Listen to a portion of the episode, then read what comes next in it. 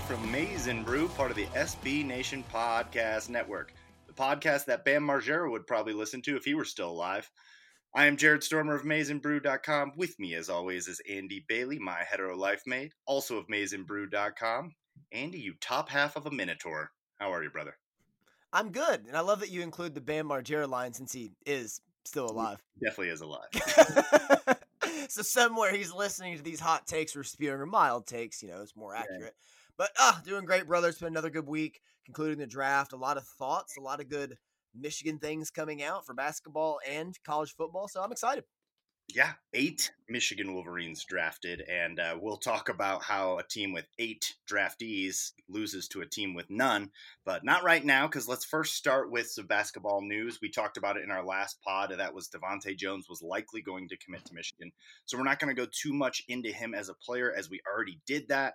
Uh, DeVante' Jones is in, Franz Wagner is out as he declares for the draft, so we pretty much know what we've got for next season, I would imagine. Yeah, uh, the roster spots, all of the scholarship places are filled now, so that's good news. We know exactly what the team is going to look like. We got the backcourt player we needed, and I feel great about this team moving forward now. What, what we've been saying is they need somebody in the backcourt along with Eli Brooks to really like help them carry the loads. We don't put these inexperienced guys out into the fire right away, and this answers all those questions really does. This is exactly what we needed. Uh, only way it could have been better is if he was like six five or something and running the point for us. But having an experienced ball handler that really looks like he knows how to distribute, looks to get his guys involved, can shoot the three ball, shifty in the lane. Our big guys are going to love this guy penetrating and getting looks for him. Him and Brooks as guys that you can really trust. And yeah, we're all very excited about Frankie Collins, Zeb Jackson, Kobe Bufkin but I would not want them mm. leading me in a you know a deep tournament run. That's where you need a senior guy like this, an older guy who's going to run your offense when it's not Eli Brooks running the offense. No, and we talked last week how he's gotten better every season, and our theory is proven right as we've got to watch some tape this past week that all his defensive statistics were a little bit down, but that's because he takes so many risks going for steals. And he was a game changer for them defensively as he would take risks and force turnovers and really carry the issue with this team last year. So coming to Michigan, he won't have to carry that load and he should be able to fit seamlessly into this. And one of the biggest selling points for Michigan for DeVante' Jones was Juwan Howard. So he was down to earth, expects him to work hard and, you know, continue to build that Michigan culture. And said all the right things, man. I'm couldn't be more excited for this kid. Seems to really be buying what we're selling. Absolutely. And it what it does is it raises your ceiling for this season. Like this year, they don't want to dip back down to where next season's like, oh, a little bit of a disappointment, you know, just made the tournament with an early exit. No, they want to consistently be one of the best teams in the nation. Moves like this help you there. And I mean, uh, he's going to count for wins. I mean, simply put, he just is. He's going to give you a couple extra wins by getting this guy during the regular season and probably either in the Big Ten tournament or in the NCAA tournament. So great get. Once again, so excited for basketball season. Um, I mean, more so excited for basketball than football season, even though I'm a bigger football fan.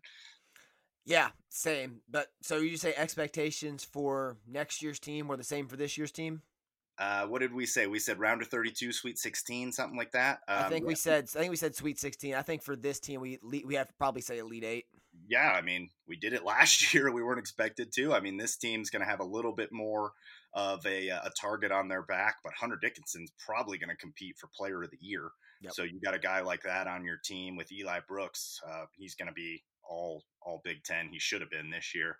Uh, wasn't all Big Ten defense, which was crazy just uh, insulting. Yeah, that, that was wild.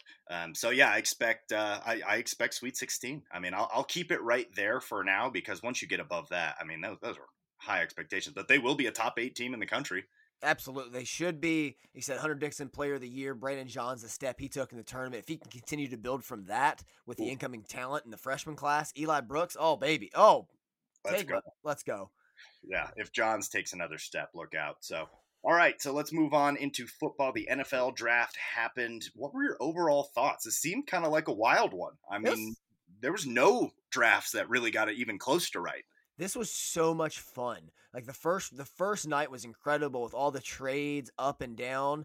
It was more viewed than the NBA finals last year. Wow.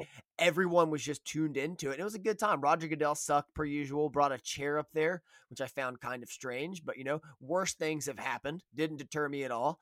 And had a good time, man. It was really entertaining. Yeah, I, I, really enjoyed it too. I watched the entire first round, uh, watched the second round. I watched the majority of it, sometimes just as background noise, and then you tune in when your team comes up. But yeah, the uh, the trading was big. I mean, it got thrown on its head early on with Trey Lance going instead of Mac Jones, who you and I both liked Trey Lance. I like mm-hmm. Trey Lance a little bit more than you did. I thought he was my third guy, but I'm no quarterback evaluator. So I was cool with that pick, but that really threw things on its head. And then, uh, yeah, our mock draft uh, really fell off after that. History will prove us right because we drafted what we would do, you know, because we're smarter than everybody. So mm-hmm. history will prove us right. Just give us time. Yeah, yeah, absolutely. and I mean, some of those picks I like more than ours. So, uh, who was there a team that you were really impressed with what they did, or uh, give me a, a couple picks that you really liked? The New York Jets flat out they got Zach Wilson at two, and they traded up later and stole Alijah Vera-Tucker. Thought just great moves by both of them. Ended up getting Elijah uh, was it Elijah Moore? Moore? Yeah, yeah, from Ole Miss later on. So they just knocked it out of the park. A lot. It was it was really hard to find a team that really screwed up. Uh, I would say the Raiders kind of screwed up by taking Leatherwood, but they balanced it back out by getting the number one safety in the second round. And I would say yeah, I would say the Jaguars' second pick really screwed up drafting Travis Etienne when you already have Robinson, who's a stud. And but it's okay because I like watching Urban Meyer struggle. It's fun. Sure, sure, yeah. I don't think Etienne's going to struggle. I think he'll be a good pick. That's just more about the value of taking yeah. a running back when you have so many other needs yeah, I get that. Why why that was a bit of a reach. You could have got somebody in the second round there and still have all sorts of needs on that team. Um, the Raiders, while I like Trevon Moehrig in the second round, that was great. They then took two more safeties in this draft. So like once again, a team with needs all over the place, and like I mean, are they sticking with Derek Carr there? I don't know. I could see I could see Jon Gruden being on the hot seat as early as next year.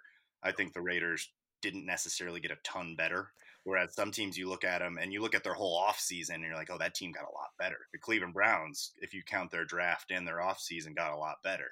The Kansas City Chiefs completely overhauled their offensive line and now it's going to be a strength. They yeah. got better.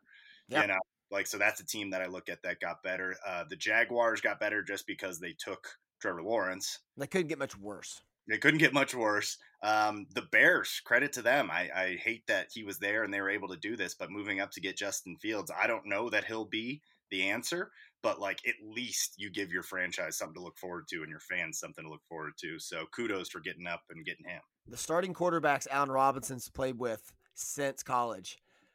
Uh, Christian Hackenberg, Matt McGloin, Blake Bortles, Mitch Trubisky, Nick Foles. That is atrocious. Yeah, he's caught passes from worse, but those were his main starting quarterbacks during that time. And now at least gets some hope with um, Justin Fields. Justin Fields. That is atrocious, man. You really feel for a guy like that because that's tough to put up the numbers you're supposed to when you have Matt McGloin and Christian Hackenberg tossing you the ball. Yeah, those were his college quarterbacks. And then he came in the league with Blake Bortles. It's like there you enjoy that. Oh well, he had Hackenberg in college, who I still wasn't impressed with. No, yeah, he had both of them in college at Penn State. So like he hasn't had a good quarterback really probably since high school. Yeah, Matt McGloin. yeah. Who? Whom? um. Yeah. Other surprises. Um. Things we were wrong about. The run on cornerbacks happened very early, with Carolina opting to pass on Rashawn Slater and take Jaycee Horn, who we both love.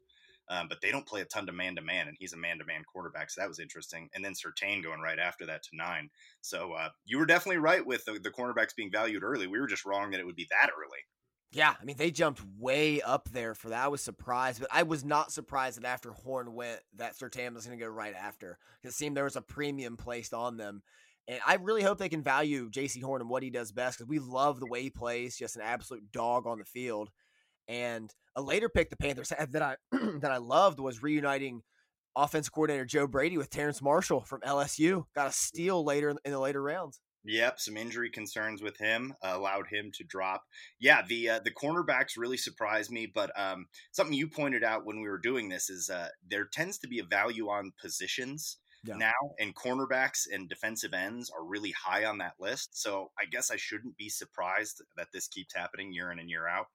Um, there's a run on that. And I mean, there's a lot of good wide receivers uh, and a lot were taken in this draft here. But the cornerback after those two really become guesses. Um, the guy Newsome that the Browns got, I was able to finally watch some tape on him, and I'm excited about that pick.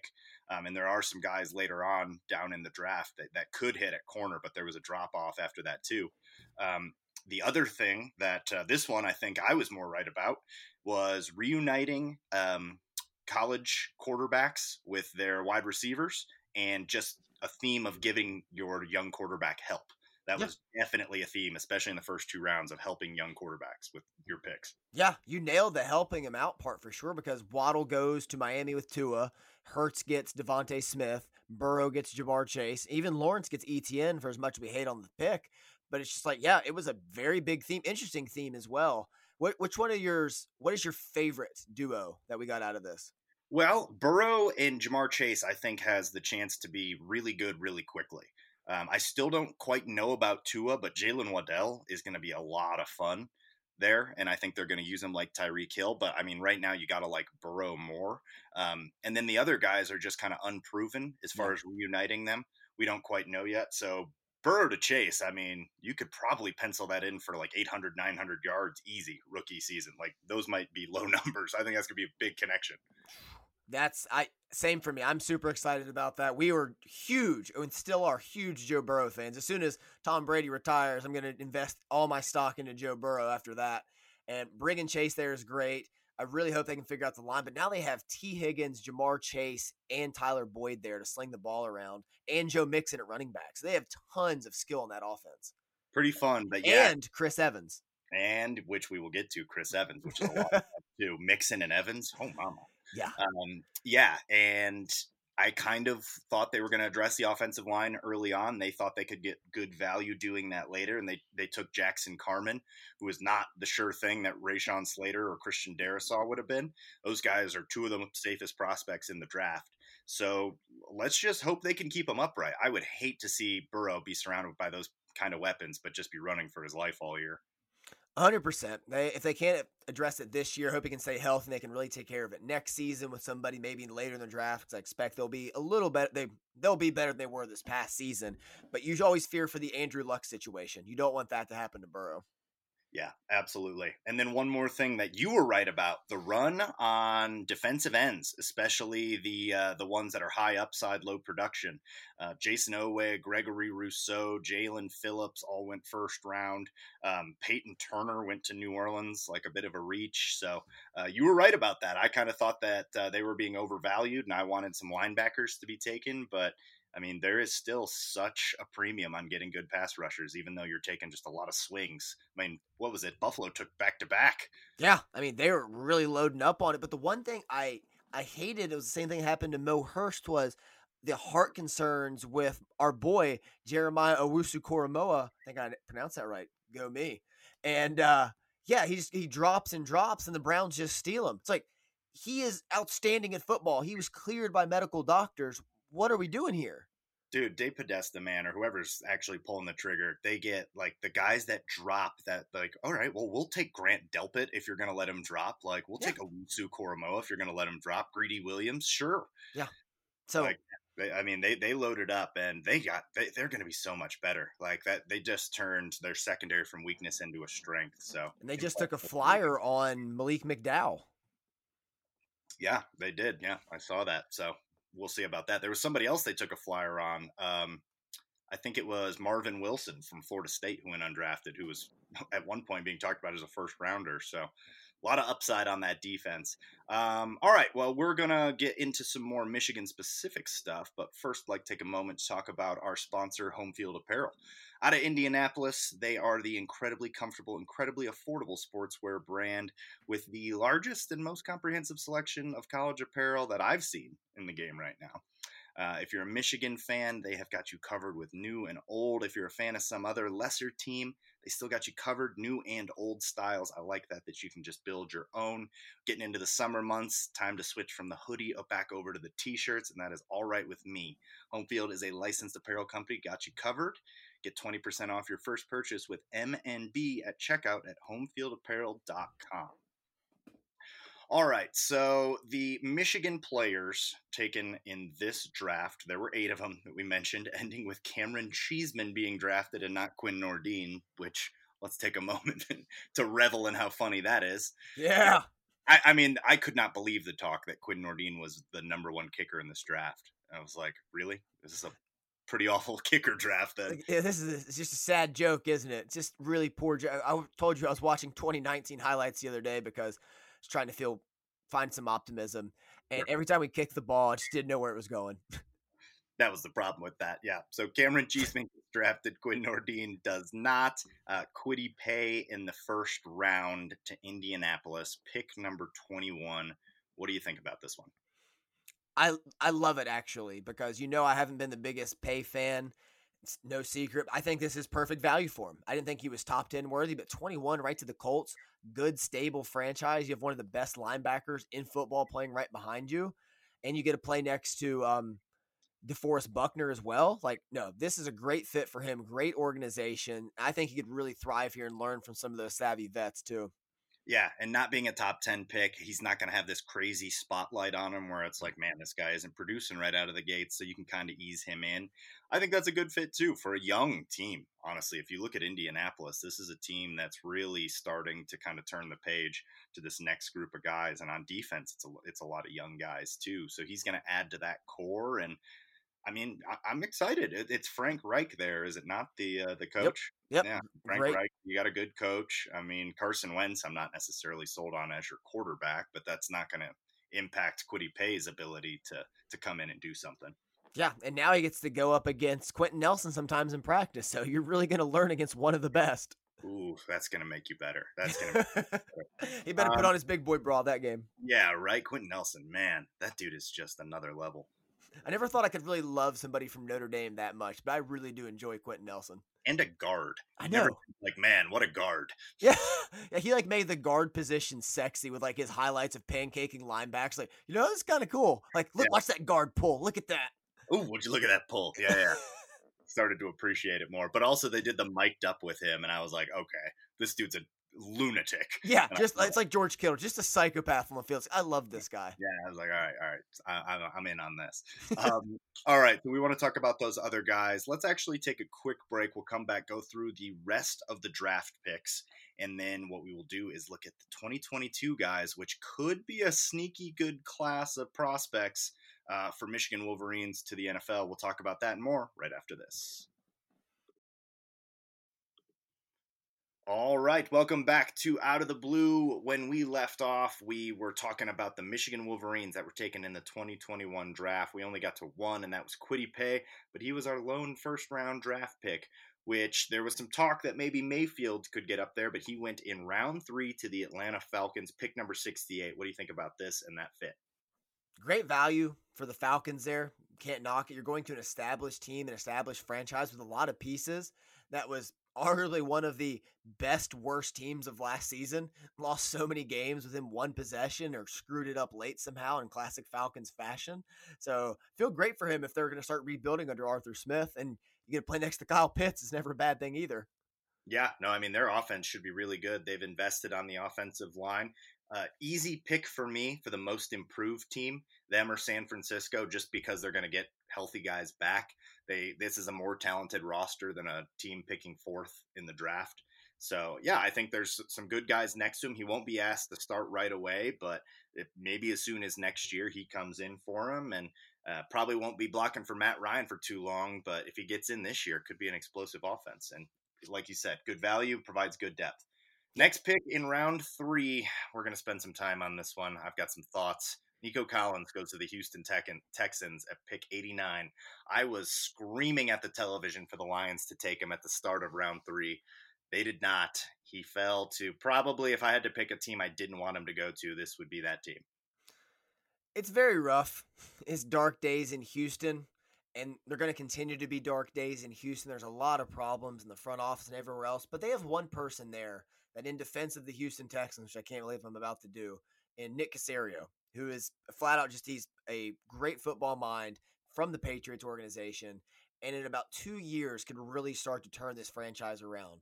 But for the next two seasons, good luck. Like it's just going to be downhill. It's going to be dark and it's going to be awful. And it's all smeared with the whole Deshaun Watson situation that's currently underway. So prayers be with Nico. Get him to year three, and I think he'll be a really solid player there and have some help. But man, for two years, it's going to be grim. Who is Nick Caserio? Oh, dude, trust me. Dig into this. When Nick Caserio is going to build that franchise, because I mean, from rubble you can only build up, and they're about to be at very they're about to be at the very bottom of rubble. So it's time to start building, or will be in so two years. Is that their new head coach that they took over all the guys Watson wanted? No, that's their GM.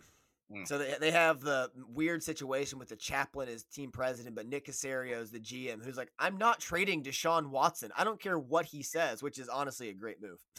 not anymore, yeah. but was then. Well, yeah, and I mean we could get into all that. The fact that the lawyer uh, representing the women in this trial like works for the team president or is like has some. It's a bizarre story down in Houston. I'm not going to comment on that sort of thing. I'm just going to say it's not good. I don't know necessarily what's going on, but I don't think it's a good thing. And it's not a situation that you want to go into. And as a Lions fan, I am not buying into that whole we'll just build like the Patriots. A lot of people have tried that. Only Brian Flores seems to have gotten it right. Um, so I'm not buying it. And if Deshaun Watson starts this year, let's let's look at it if that happens, like best case scenario. Nico Collins with Deshaun Watson is amazing and he's going to have the best situation maybe of any of our rookies. I mean, I would say that uh, if Deshaun Watson plays and he's happy and not just punting on the season, that's the best quarterback that you could have possibly gone to outside of Mahomes or maybe Brady or something. So there is a world that exists where things the ship rights in Houston and Deshaun Watson is tossing to Nico Collins this year as what I would have to think would be one of their primary targets. I mean, they just are bereft of talent now. Yeah, they have Brandin Cooks. The other receiver is Bills, who I don't even know if it's going to play for him. Will Fuller's gone. They oh, I can't think of the other guy. He was um, Randall exactly. Cobb. Randall Cobb, that's who it was. Yeah, that's why I couldn't think of him. Exactly. No, I don't think Deshaun Watson's ever going to take a snap for the Texans again. I think he'll take a snap for you know maybe like the Raiders in like five years, but he's not going to take another snap for the Texans. So he's going to be catching touchdowns from Tyrod Taylor, who lost his job in Los Angeles last year for the Chargers after he was stabbed in the chest by the team trainer. So there's a story. So there's levels to this story. Now we're into a stabbing. Um, you know, we don't know if Deshaun Watson's going to be playing for the Raiders or the California Penal League. Yeah. Um, so, like, there's definitely layers to this Nico Collins Houston situation. And if it's not him, it's Davis Mills, who they drafted with their first pick this year, because they're, I don't know what the thought process was there. The reason I hate that is because if Deshaun Watson isn't starting this year, you're the worst team in football meaning you're drafting early next year because I think they do have their first rounder next year. I think I they're believe done so. with that yeah, they're done with that nonsense with with the Laremy Tunsil. Now the Miami's turned that into additional picks, which are still paying out. So kudos to them. But yeah, if if Deshaun Watson isn't starting, you're getting another quarterback next year. So you just wasted a pick on Davis Mills, who neither of us like. So I don't know. This is a categorical disaster. I do not want him to go there. I'd rather Carson Wentz was throwing him the ball. Yeah, this isn't good. No way to really spin it. It's a really rough situation for him. Like I said, I think if it's going to get better for him, it's going to take it'll take three seasons. It's not going to be good these first two unless something just miraculous shifts there. Here's the problem with this though is I banged my fist on the table. I took him in the first round of the Packers in our draft, which would have been awesome. Although once again, who the hell knows what's going on in Green Bay at the quarterback situation. Yeah. But this is the guy I said for sure will be a hit he went into maybe the one situation where I'm like, oh man, I don't know. Like it, like you said, it could be four years till they get that resolved. Like it could be longer. I mean, he could get traded somewhere, and this is just not the situation I wanted Nico Collins to go into. Like, I hope he doesn't hear this and like gets down on the situation. But they're he's he knows what's going on. These guys watch the NFL. They read ESPN. They know what kind of dumpster fires going on in Houston. The one positive is he could very quickly become the guy at the wide receiver position because Cobb and Cooks are both very injury prone. They're going to need a guy to step up, and he's going to get a lot of reps, just reps and reps and reps. So you'll find out quickly, although on a bad team, how talented he is because good receivers can still stand out on bad teams, and he can make the most of that for himself at least. I like that. Way to spin it back to optimism. All right. Also in the third round after Nico, Ambry Thomas, pick 102 towards the back end of the San Francisco 49ers. Little earlier than he we thought he would go, but that goes to the absolute run on cornerbacks early on in this draft. You're just running out of guys that have uh, potential and have upside. Um, so yeah, maybe a little early for Ambry here without any 2020 tape, but uh, coming into a good situation with a pretty good defense, he won't be asked to start right away. I love that. And I would love it even more if Richard Sherman ends up re signing with the 49ers. To learn from a player and a veteran like that and sit behind him, I think mm-hmm. could just only benefit him. Yep, learn the little things that it takes to be a successful cornerback. I like that as well. So that's one we'll watch. Kind of reminds me of the David Long to uh, Los Angeles a few years ago. We were like, well, we'll see in three years because uh, I don't think this is going to be an immediate thing. So don't give up on David Long and give Ambry Thomas some time. Uh, then there was a bit of a break. Cam McGrone to New England uh, with the fifth or in the fifth round with the 177th pick. I said I would have taken him probably closer to the fourth because of upside, but this is still about right. And good situation again with a team uh, that really reloaded in free agency. You got two other Michigan guys there. I mean, there's actually quite a few Michigan guys there. And yeah, you're going to feel right at home on that defense, and you know, not going to be asked to start right away again. Yeah, you have Uche, Winovich, and Michael Onwenu, and we'll even get to Quinn Nordin. Like this is becoming the Michigan to New England pipeline at this point. But yeah, good for McGrone. Hightower will be back after sitting out last year due to opting out because of COVID. He has guys he knows he's familiar with, as in Winovich and Uche. So no, great fit for him. Great place to learn. Bill Belichick's arguably the greatest defensive mind or football mind ever. So never a bad place to be. The complete opposite yeah. of Nico Collins' situation. It is. It really is. It sucks that I have to watch New England games because they're like, I mean, Winovich, Uche, and McGrone. If yeah. they're all three on the field consistently, I'm watching that. Yeah. I have to support that. There's no way you can't. I'm going to tune in every week. Yeah. So, um, also with San Francisco, Maurice Hurst now on the 49ers. Love that. Absolutely love that. If he can just stay healthy, which has been his concern, oh mm-hmm. man, he could thrive yeah, there. It's yeah. like I hate that he has to play next to Nick Bosa, but Nick Bosa is so good at football. I know it could be mean. So 49ers and New England, as much as I don't like either of those teams, a lot of Michigan guys represented there. Another team that's uh, well represented, Baltimore Ravens, taking Ben Mason in the fifth round, 185th pick. Uh, love this. Love the love the Harbaugh to Harbaugh. Love the fact that I think he will play situationally there because of what they like to do and the fact that they are pretty much predicated on being a running offense. Um, this is awesome. He's just a football player. Yeah, they and he gets to play behind arguably the best fullback in football right now in Patrick Ricard and learn from him and then take over. Like this is perfect for them. They even keep him healthy. The Ravens ran the ball more two seasons ago than any team had since 1970. Like this is the perfect situation for him. Right. Yeah. And he's going to do stuff for him. And, you know, while a lot of people soured on Ben Mason because he had those back to back fumbles, and I don't even remember the year, it all blends together now, he was in a bad situation moving from defensive tackle back to fullback that year. Um, so I think that would have meant that it was the last year of uh, Drevno. Yeah. It, yeah. Yeah. And then we yeah. brought in. So, yeah, he 18, was yeah, so he was misused at times and probably should have exclusively stayed at fullback, which he will in Baltimore. And as a blocker, he is devastating.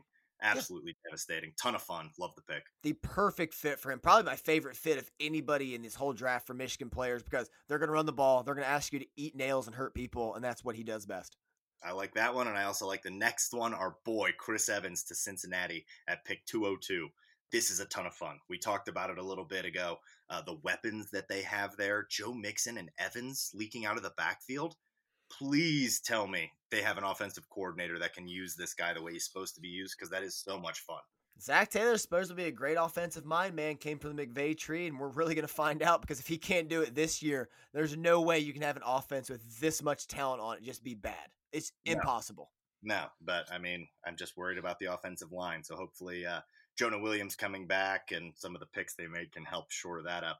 Cameron Cheeseman, round six, pick 225. Very surprising, but um, I mean, if you can get what you think is a quality long snapper, these guys can play a long time. Don Muhlbach's been on the Lions since I was like four years old. I didn't have Cameron Cheeseman getting drafted and Lavert Hill not on my Harbaugh Michigan era bingo card. no, it's wild, man. It, it's tough to say anymore, um, especially the Lavert Hill thing, man. Like cornerbacks are just going by the bunches. Guys that like yeah, I mean, I mean, like guys like Eric Stokes and stuff went in the first round, and I'm like, this guy doesn't even have that much tape. Like, I don't know. So yeah, there was just a run on cornerbacks, and and for Lavert Hill not to go two years ago is weird. But yeah, and then uh, undrafted guys, Carlo Kemp to the Packers. Is I love Carlo Kemp. I just don't think he's going to stick. They have him listed listed at linebacker though, which is interesting. But they see what we saw. He's not a defensive tackle. At 280 pounds, he's listed at linebacker. Wow. That's a unit of a human being, but up there paired up with Rashan Gary now. So another theme of reuniting teammates. So that'd be good for him. Maybe there's a chance for him to get on a practice squad, but active roster wise, I am dubious. And yes, lastly, lastly, and, and least, and, and least, Quinn Nordin is signed to the Pats. I mean, a lot of Michigan guys on the Pats, like we said, but they now have they've got this guy and then the uh, Roberto Aguayo guy. So they've got the all like leg talent team and no production on the Pats. And I mean, with Nordin, man, nah, I'm not going to say anything good about him. Never mind. He, he, bugs me way too much with the do your job and then miss a an extra point, point. kind of stuff. Yeah, no, yeah. it's and he's going to kick in a stadium that's very hard outdoors, lots of wind. So yeah. Good luck. It already, looks like he's kicking in a hurricane every single time. they play in Foxborough. The ball might end up in Providence. Just heads up. No, I mean I'm concerned for sailors out at sea. Those of you at Cape Cod, vacation at your own risk. I mean, but, I mean, kicking's a lot of mental, and if he can ever figure out the mental part, we've seen his leg. That's all I'll say about that. If if Quinn Nordin is actually like if Quinn Nordin makes a Pro Bowl, or is just like a competent NFL kicker, I I, don't know what I will do. I Anything's mean, I think, possible. I think we're probably gonna have to eat our own hats like live on the air, but that's fine. It's yeah, it's, no, it's yeah, we'll eat eat something. I don't know, eat like a snake or something on the air. All right, I guess we we decided we thought of a a, a requisite punishment. We're going to just eat these snakes live. I mean, what's the fun if it's dead? Yeah, what we came up with. I don't know oh man. All right. So uh, that's what we got there. Favorite uh, guy that you think is going to succeed first and then favorite situation? Favorite situation is ben mason to baltimore. I just i absolutely love that. Just perfect fit as we already harped on a lot. And what was the second question? First to succeed. Paye just because he's going to get reps right off the bat and he's going to immediately be inserted into the um, pass rushing rotation if Watson's starting, it's Nico. If he's not, it's Kwity. Yeah, that's that's um, fair. Favorite situations either McGrone to New England or Mason to Baltimore. Yeah, I'd say Chris Evans up there too, but it's just like there's some depth for him to overcome. But Ben Mason in Baltimore is just like you couldn't write it any better. I think he's going to play there for eight years. I do. Yeah, yeah. just hit yeah. people. That's all. He, that's what he's best at. Right, right. Absolutely, I think that works. So, all right. So, moving ahead, 2022, we're going to look at you know, this roster, and we haven't even really started to get into it too much outside of our spring draft, but as we get closer, we will start to dissect it more and more. But we want to look at the, you know, way too early guys that could be going next year. Cut, I mean, and looking at it right now, it could be one of our better ones, almost like the 2016 one. Um, where you put some guys in that are real difference makers early on. So let's start at the top. And I think the number one draft prospect, stop me if you think I'm wrong, is Aidan Hutchinson. Facts. He's going to be a top 15 pick. I think he is too. And I mean, he could get injured and sit out the year and probably still be a first rounder. I mean, that's, that's where he's at right now. He's just such a stud, man. And this new defensive scheme, I think he's really going to eat and just continue to move up draft boards. I think he's better than Paye, and I think he did a lot to make Paye look better. So he's he's bigger, more imposing. He got another year just to play more angry. So I'm excited for him, man. He's going to be a stud.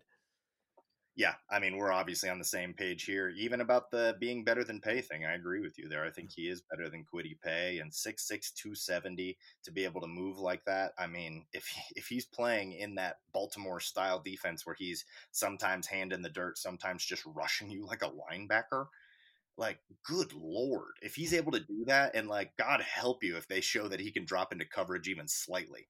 Yeah, I mean, this guy's gonna go. He'll go top five then in a yeah. really good draft with. I mean, Kayvon Thibodeaux and Derek Stingley. This is a loaded draft next year on defense, especially. Is one of the biggest things for me when it came out of spring camp that the defense was dominating the offense. I'm like, well, duh. Have you looked at the defense on this team right now at Michigan? Like, come on. Like, they have a chance to be really, really good. Like, just sorry. Absolutely. And uh, I'm sticking to it. I'm going to keep railing it home that this is going to be the most improved defense in the country, and he's going to be a, a big reason for it. So, so yeah, so really excited. Yeah, man, Aidan Hutchinson will be the biggest reason. And he's just like you said, we we could talk about him for an entire podcast, so we'll just keep it rolling here. Um, I think the next highest prospect is again on the defense, probably maybe the best player on the team, top two with Hutchinson. that's Dax Hill at safety. And he'll be draft eligible, and we don't know if he'll go or not. But I mean, if you take Jabril Peppers as the example, I would bet Daxton Hill probably goes. If I were his agent, I would advise him to go. Um, unless like Michigan is on the verge of a natty and come up just short, and you know we're bringing back everybody. Like I, I, just don't see why he would come back. So yeah, I think Daxton Hill. Now, if he goes in as a safety, that probably puts his ceiling at like later in the first round. As we saw, the first safety didn't go off until the second round in this. So safeties have been devalued a little bit. So that might like drive him down. But the fact that he has such good cover skills, and I hope we play him at corner a little bit, um, so people can see that he can play corner, could really drive him up. And like athlete wise, could be a top 15 guy.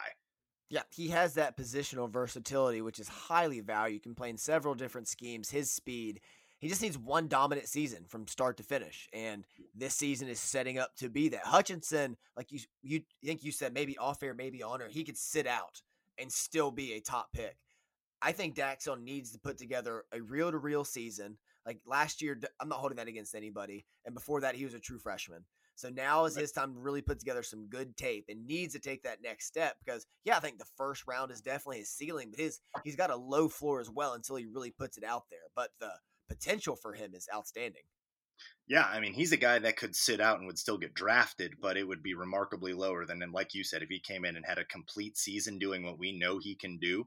Um, I think that he's going to have the best ball skills in the on the team um, outside of maybe a receiver. I think that he's one of the top five fastest guys. I think that he's the best cover guy, and that is super valuable to the NFL and higher ceiling than Trevon Moehrig, um, or excuse me, the first corner off the board was Jevon Holland to the Dolphins, and he's a much better prospect than that. So uh, could go much earlier, and like I look at him more as like a ceiling that's honestly like Eric Berry.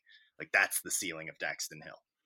Got a lot of potential, man. And I just love the way he can play back and forth, and with that speed and coverage skills, we'll see if how Mike Macdonald utilizes him. But I'd love to see him work in the slot more. Yep. All right, love it. Moving on. Now this is where it gets interesting. I think we're unanimous on those two. The next one up, I'm going to think is Ryan Hayes. I think that with what we saw with the value of tackles and edge rushers, um, I'm going to go with the value there and think that maybe Ryan Hayes with a big season here at his size, um, do you have his measurables six seven, right? Six I seven at left tackle. I think Ryan Hayes is his most recent measurables. Yeah, if you could pull those up really fast, I appreciate it. But I mean, we know that he's big. We've seen him out there. We just haven't seen him out there a lot. But you and I have been high on him. You especially were early on the Ryan Hayes hype train. Uh, converted tight end. Uh, so you know he can move, and that really fits what uh, I mean. That's always been that will always work as a left tackle. So yeah, Six, I think seven three oh two. There you go. That's prototypical. That is prototypical tackle size. So uh, with a good season from Ryan Hayes, first round ceiling. Yeah, I, I think so as well. I think he is definitely next off the board. At least as far as right now, the potential it's in, that he has a little more than Stueber. Although Stueber's shown he can play guard as well. You know, Hayes is just getting better. Converted tight end, so he has that athleticism already built in. Couldn't agree with you more. Next up, once again, interesting. So you agree that's the the order one, two, three? Correct. Next up, I'm going to switch it up. Ronnie Bell. A lot of wide receivers taken. Um, it is good to have wide receiver depth and more than three. So Ronnie Bell, while not the fastest guy, you know, converted basketball player that they thought wasn't even going to play football. We we all know his story, but he's smooth. He's good in and out of breaks. He's great in the locker room. He doesn't drop a lot of balls. I know he's remembered for that one drop, but outside of that, he is generally reliable and just a smart wide receiver. And if he tests well, if he runs 4-4, definitely, definitely all aboard. All right, I'm going to I'm going to push back on this one. I'm Fair going. Enough. I, I like Ronnie Bell. Ronnie Bell's probably my, my favorite, just like person on the team. I love Ronnie Bell. Like, and I always hate the argument. Oh, he's a three star playing. I don't care if he's a half a star. Is he good at football? I don't care if he can't spell star. exactly. So no, for me, I'm going with a high upside player similar to Hayes, who has changed positions, and that is Hassan Haskins. I like Hassan Haskins' ceiling a lot because he's 6'1", 220. He's only going to be into his second season, first full season, I guess, is starting running back. Because again, last season, splitting carries with Charbonnet and the two and four COVID season, whatever. So could be his first full season as the guy. And I think he could really elevate. He's just getting better. We saw that in the limited sample size last year. We even saw him lay down a nasty hit on special teams against Minnesota. So I just love everything Haskins brings to the table. And if he's a guy that can just run four five at his size with his burst and ability to cut and low center of gravity, very high on the ceiling. Mm, see, I'm going to push back on your pushback. Uh, we both know running backs are devalued, and the fact that it is gone to like the home run hitter or like we'll just get you undrafted is going to push him back. I love everything about him. I love everything you said. I think he needs to rush for 1,400 yards in order to push himself into the top three rounds. And in this discussion, we're just saying who's next off the board. I do not think it will be Haskins because he's just not what the NFL is looking I for. I thought we were doing. I'm sorry. I thought we were doing favorite players here, Jared. Uh, no, no, we're doing next off the board. I oh. apologize. Yeah, oh. yeah, next off the board. Next off the board. Yeah, so I don't think it'd be Haskins. I Andrew think his, Stueber. Yeah, I think it's Stueber or Ronnie Bell. Yeah, that's that seems more reasonable. And Ronnie Bell obviously got helped a lot by this draft because size does not matter receiver anymore. Tutu Atwell weighs as much as a cross country runner. So and he's six foot. So if he runs a four four, Ronnie Bell will get up there. Even a four four four, a four like even a four five maybe. Eh. Forties eh. are so overrated. They really are. Hopefully, he can do it as pro day like everyone did this year. Exactly. Like there's so Keenan Allen ran like a four seven or four eight, and he's the best route runner in football. Like it doesn't matter that much. Are you good at football? Right. right. Exactly. Exactly. so, um, yeah. After that, what do you think about Brad Hawkins as a draft prospect? You know how I feel about Brad Hawkins. Like I really like his potential. Needs to a good leader, good size for that. Could be he and Haskins to me are going to be the middle round guys. Like where they're going to be valued because I mean Hawkins will have some good tape. It's going to be overshadowed, but he and Haskins will be these middle round guys that have the size but may not have the production, but each of them have the high upside. I will say both of those guys, Hawkins and Haskins, um, ceiling third round basement undrafted, which isn't saying much. Um, but I'm guessing probably fourth, fifth round for Hawkins and fifth round for Haskins if I had to kind of project. I would see I see Haskins like a Michael Carter. Like the he was the number two back out of North Carolina that ended up on the Jets. I think he went fourth. And I think that's where I see Haskins being similar to. We'll see what he runs. I don't yeah. think he'll get four four range, and they like that a lot. Um, Stueber, you mentioned earlier. I think he'll be at six foot seven. I mean, yeah, I mean that's a guy that can play tackle. So if he has a good year, definitely could rise. Um, second round ceiling. Yeah, I would say so. Yeah, something like that. So that's pretty high ceiling for him. Josh Ross, a ceiling of maybe third round. I think maybe closer to fifth round or undrafted. I mean, he needs to have a bounce back year. Um, but I just maybe he was misused, and I'm really excited to see him um, in this new defense and see if like maybe he can just fill the rush lanes because he hits like a ton of bricks. So yeah, it'll be he was he was used so much in coverage this past year and just looked lost at times. I think he gets back to what he does best this season. But yeah, for me, he's like a as of right now, without seeing this coming season, which is what we're basing all this off of, is for me he's fifth to seventh. I mean fifth to undrafted. Like he just doesn't yeah. have this tool set right now. Right, but I, I do think that he will get back to uh, clogging up rushing lanes and, and be much better at that. And if you know what he's you know used for, yeah, he could have a place in the NFL doing that same thing. Uh, three wild cards for you though, guys that I mean because of the positions they play and their athleticism could really really rise. Uh, Cornelius Johnson, Erick All, Chris Hinton. What do you think about any of those guys? Erick All, I know, like the jokes are there. You let, let's let's just get past them. We the get jo- it. The jokes are there, but if Erick All has one good season, as hard as it is to find a good tight end, and how like shallow that pool is every season, he can Right. vault straight to the top. That's more what I'm saying. Yeah, he could shoot straight to the top. So one good season by all, he moves. I mean, second round, hell, first. Like he just has that position. He plays that position, so that could be for him. Like the modern NFL in the fact that he's like a fairly quick but big pass catcher.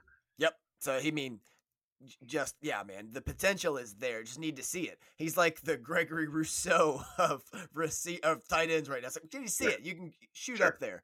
Sure. Uh, Chris Hinton, low, right? Yeah, pretty low right now. This needs needs a lot. I can't even can't even speculate wildly how much he needs. Just a lot. But I mean, we're kind of saying that about Erick All. Like Erick All had the worst season ever. Be like, man, if he just didn't have an awful season, he'd be really good. Like, I feel like, he- same about feel like- but I feel it's like his more- corrections are easier to make than Chris Hinton's. the ball, whereas yeah, Chris Hinton's are like, man, I don't really Learn know. to play football. You need to be better in run support. You need to get more pressure. You need to develop your moves. You need to play with better leverage. Like you're really big. Should you be maybe moved to the end? Like I don't know. They're really tall. Like I, don't- he, he's a tough one. so many question marks there, and Erick All just catch the ball. Cornelius Johnson's the interesting one. That's the answer here. That's the biggest wild card. Yeah, that is such. This whole offense, I have no idea what to expect. We could average 40 points a game. We could average 13 points a game, and I don't think I'm going to be surprised either way. But we could continue the trend of Michigan receivers underperforming at the college level, testing off the charts, and being drafted. I totally forgot that Donovan Peoples Jones had a 44 and a half inch vertical. Donovan Peoples Jones was a freak, man. It makes no sense. That we had that much that much weaponry on the No. outside. I mean, when we're gonna look back at the talent that we had and be like, we lost to this Michigan State team, be like, oh, were they really loaded? No. None of those guys ever went on to play in the NFL, and like the majority of our team did. That's what hurts worse. Like when you look back at other Michigan State teams, like well, they had Le'Veon Bell, well, they had Kirk Cousins. It's like okay, I, I could see that a player took him over the edge, but this past season, it's like eh, they had Rocky Lombardi. Right. Rocky Lombardi sounds like some sort of outcove that a sailor might need to worry about as he's coming into port. I, know, The Rocky over there, careful. I think he Can't- transferred too. Thank God the Michigan killer is gone. No, is he still? If he's still there or not. Oh, he is transferring. He's going to uh, Northern Illinois, the Saluki. Or that's Southern Illinois. He's going to Northern Illinois, the Wolves. So we don't have to worry about him anymore. Praise God. Praise Jesus. Yeah, I'm over that. But um, all right, man. Well, uh, anybody else that we missed that could be a prospect to watch? I feel like we may be. I mean, there's guys like Vastardis and stuff, but do we really want to go down that road? Uh, not at this time. I'm trying to run through a couple. I, I don't want to discuss Vincent Gray. I don't want to get sad. Um, It'd have to be on the defense. Yeah, exactly. So it'd have to be on the defense. And we don't know who our opposite ends are going to be. Like, uh, I mean, and the other guys are all really young. yeah. So that I mean, those are the players I feel like we can speculate on just a little bit, but no, it'll be interesting to see, man. A, a lot of these guys could really turn in a big season and change everything. Yeah, well, we're high on the top couple guys, so there will be some Michigan guys in this next draft. That much we are sure of. But Over under two Wolverines in the first round next year. over under two. Um, I'm gonna say it is two, so I guess that's calling the over. Yeah, I'd say it's push. Yeah, yeah, push. Yeah. Okay. So I guess you'd do over under one and a half if you were doing That- betting. that's how we'd set it. Yeah. Yeah, yeah. Um, and I would say, yeah, I would say two. I think Dax Hill and Aidan Hutchinson are at positions of need. And, and like you said, like they just got to have one healthy, decent season. And being on the 92nd ranked defense isn't going to do that. So, like I said, and I'm, I'm going to keep saying it a million times most improved defense in the nation, baby. Dude, I'm, I'm going to ride it tattoo it on me. on my forehead so the people can see it. All right, man. That's going to do it for us tonight unless you got anything else. That's it for me too, brother. All right, man. We are off next week. I am going on an odyssey into the desert, and God willing, we'll return alive and intact. But we'll be back after that, getting into peak off-season stuff. Uh, we're gonna definitely do a draft, another draft, because that's what we do.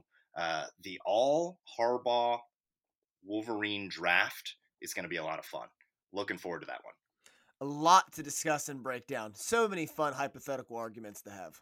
Yes, and then we will uh, speculate wildly on everything that JJ McCarthy has to say on Instagram. Uh, that's going to do it for Out of the Blue. Make sure that you like, share, subscribe wherever you get your podcasts, wherever that be Spotify, Apple Music, wherever. Follow us on Twitter at Mason Brew. I am Jared. That is Andy. This is Out of the Blue, and we'd like to remind you that wherever you go, go blue.